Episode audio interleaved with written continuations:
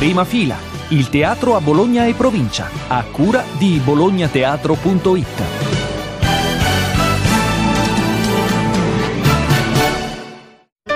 Prima fila, calendario degli spettacoli.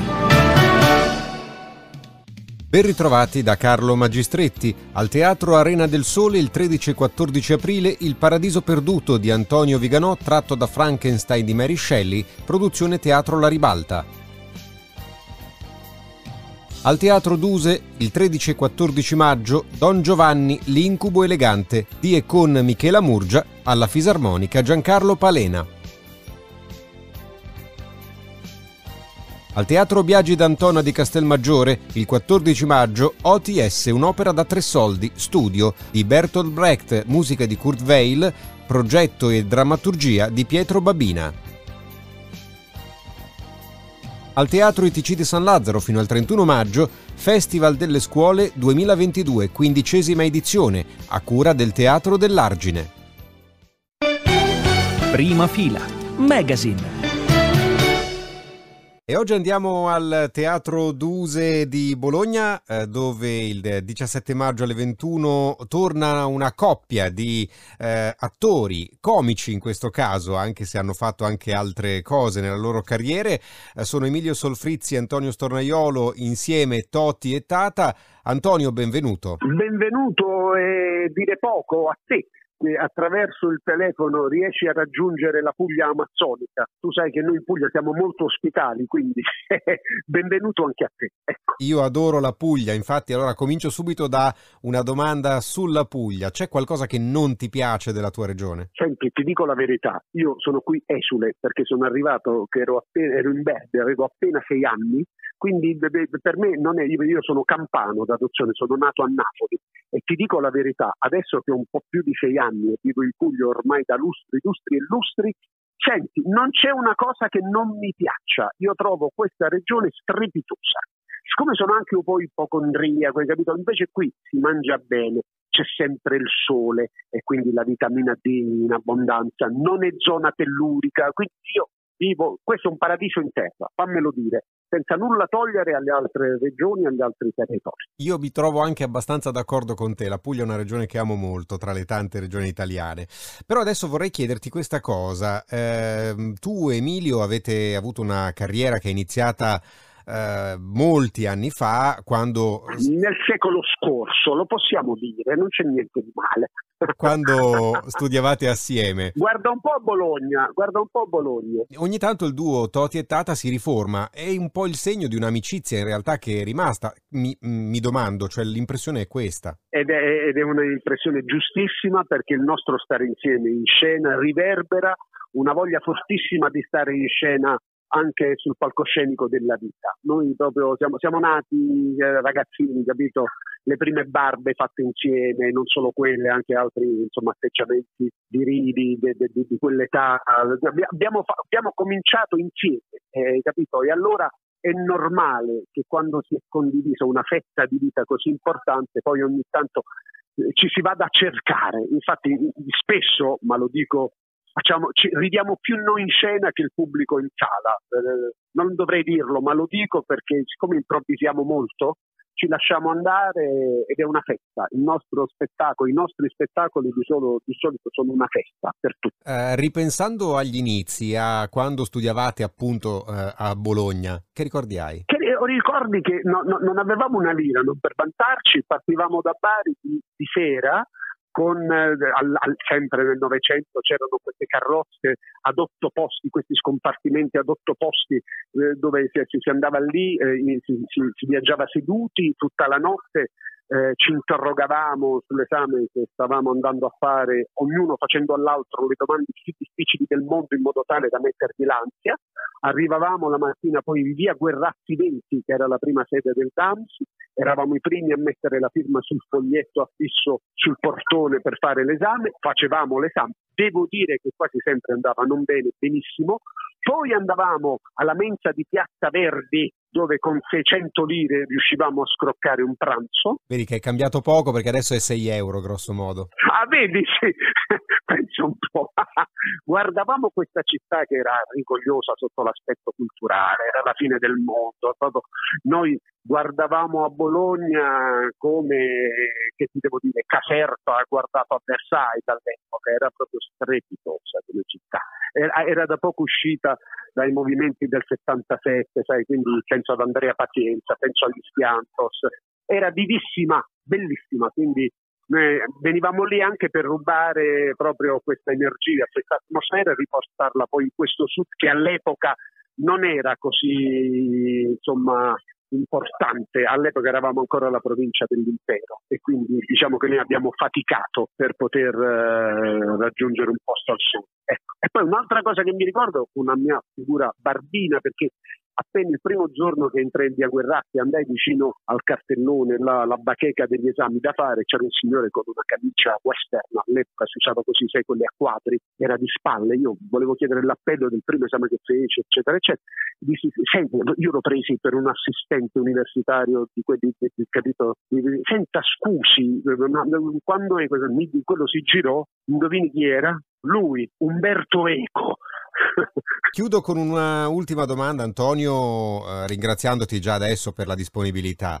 Eh, cosa ti fa ridere? Eh, senti, io ho sempre riso di tutto, eh, ma proprio come atteggiamento di vita, quindi ehm, non ho grandi dogane sulla risata, perché chi ne ha non sa ridere. Io so ridere sia di pancia che di testa.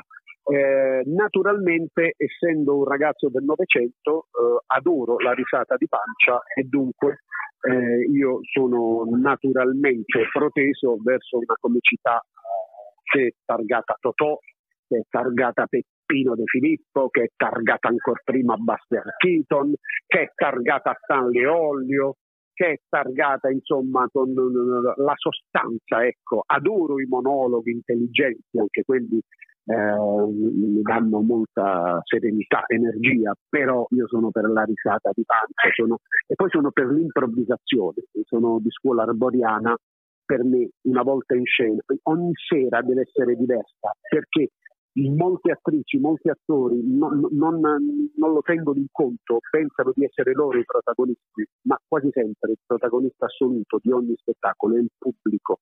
A seconda di come reagisce il pubblico bisogna imparare a stare in scena. Invece il bello è proprio potersi confrontare con quegli sguardi, interpretarli e cambiare a seconda della situazione. Allora, il 17 maggio alle ore 21 al Teatro Duse ci sono Emilio Solfrizzi, Antonio Stornaiolo, Toti e Tata con Tutto il mondo è un palcoscenico. Antonio, grazie per essere stato con noi. Grazie a te, grazie a te di cuore. Buon ascolto a tutte e a tutti. Forza Bologna, quanto era bello, mamma mia. Prima fila, Magazine. Oggi siamo al Teatro ITC di San Lazzaro che in questo periodo dell'anno, da 25 anni, propone quello che si chiama il Festival delle Scuole, un festival dedicato ai ragazzi di più o meno tutte le età che frequentano la scuola e parallelamente anche eh, dei corsi di teatro, teatro che al, nel periodo scolastico può essere un po' un gioco, un divertimento, un'attività del tempo libero, ma è sicuramente qualcosa di molto utile per la crescita personale di tutti questi, eh, questi giovani questi ragazzi. Ne parliamo con Nicola Bonazzi della direzione artistica del teatro ITC di San Lazzaro, il teatro dell'Argine. Eh, Nicola, 25esima edizione è un traguardo importantissimo. Un traguardo importante, eh, posso dire che sarebbero state di più le edizioni, certo. questo posso dire, è la prima cosa che mi viene in mente da dire, eh, perché in realtà questa edizione è un'edizione ehm, alla quale noi leghiamo il cuore, insomma, perché viene dopo due anni di interruzione. Ecco, e, e ci sembrava un traguardo, devo dire, quasi irraggiungibile, quello di rivedere dei ragazzi esibirsi sul palco. Eh, quindi probabilmente sarebbero state 27, sono arrivate alla 27esima edizione e, ehm, e, e, devo dire che c'è grande gioia nell'avere ripreso questo Festival delle Scuole. Non è ripreso eh, ne, nella sua interezza perché come sai eh, accanto insieme al Festival delle Scuole c'era una sezione concorso eh, legato alle scuole superiori, quindi ehm, di, di, di scuole secondari di secondo grado eh, che non abbiamo ancora potuto riattivare. Insomma, eh, questo è il primo anno vero, diciamo, tra virgolette, insomma, dopo la pandemia e, e quindi era comunque complicato, è ancora un anno complicato all'interno delle scuole, soprattutto insomma i mesi invernali non sono stati facili, non è stato nemmeno facile, devo dire, eh, riprendere l'attività all'interno delle scuole, sia per noi sia per tutti i gruppi che fanno attività all'interno delle scuole ehm, e, e, e laddove questo è successo, è successo anche grazie alla tenacia di docenti che hanno voluto riprendere questa attività perché sanno, sentono l'importanza di questa attività per i ragazzi, perché per i ragazzi, noi pensiamo ovviamente a noi, al nostro mondo, al mondo del lavoro o al mondo per esempio dei, dei lavoratori dello spettacolo, ma chi lavora nello spettacolo e chi eh, fa anche pratica teatrale con i ragazzi sa quanto i ragazzi siano stati toccati da questi due anni di pandemia, quanto siano stati difficili per loro e quindi dove ci sono dei docenti che sentono l'importanza del teatro, ehm, sono situazioni in cui si è esattamente pienamente consapevoli della ferita del vulnus in qualche modo che queste, questi due anni hanno rappresentato per, per l'adolescenza e per tutti i ragazzi e le ragazze. Insomma. Certo, perché hanno avuto, come sappiamo, anche due anni in cui la didattica a distanza non ha certo favorito il rapporto con eh, la scuola come istituzione, con eh, i compagni, tutti visti su uno schermo del computer, eh, i docenti anche in una fase che è quella della crescita dove il rapporto con gli altri, il confronto con gli altri è fondamentale. Ecco perché il teatro fatto proprio dal vivo, di persona, perché il teatro questo è, non si può fare diversamente, bisogna essere presenti fisicamente, ehm, eh, è un grande, un grande, aiuto ed è un grande segnale. Io ricordo, vi, segu- vi seguo, vi seguiamo con Bologna Teatro come media partner della teatro della festa del teatro delle scuole da molti anni che qui in eh, aprile, maggio, insomma durante i mesi del festival c'è un brulicare, c'era un mm, brulicare sì, sì. di studenti di tutte le età, da tutta Italia, anche da fuori, eh, che arrivavano a presentare proprio nel concorso di cui tu parlavi il loro lavoro teatrale, che è un saggio diciamo di fine anno, di fine corso. Eh, quest'anno immagino sarà un po' più ridotto, però alla fine l'energia dei ragazzi ci sarà lo stesso. Sì, assolutamente. Guarda, in realtà non è ridottissimo perché questo festival noi lo intendiamo. La sezione concorso di cui parlavo prima riguarda per l'appunto eh, le, le, le, scuole secondarie di secondo grado, eh, ma co- come festival, per festival noi intendiamo tutto il mondo della scuola, quindi da, dalla scuola di infanzia fino appunto alle scuole superiori, insomma, eh, quindi scuole primarie, scuole secondarie di primo grado e di secondo grado. E, e, e, i numeri, devo dire, sono comunque numeri importanti perché eh, ci sono ehm, 23 scuole, 117 gruppi, eh, quasi 2400 studenti impegnati eh, all'interno di questo festival nel realizzare il loro piccolo esito finale, piccolo o grande, perché poi spesso sono anche a volte grandi sia per le persone, per i partecipanti insomma, che vanno in scena, sia anche per le dimensioni, ecco. quindi il loro piccolo o grande esito finale.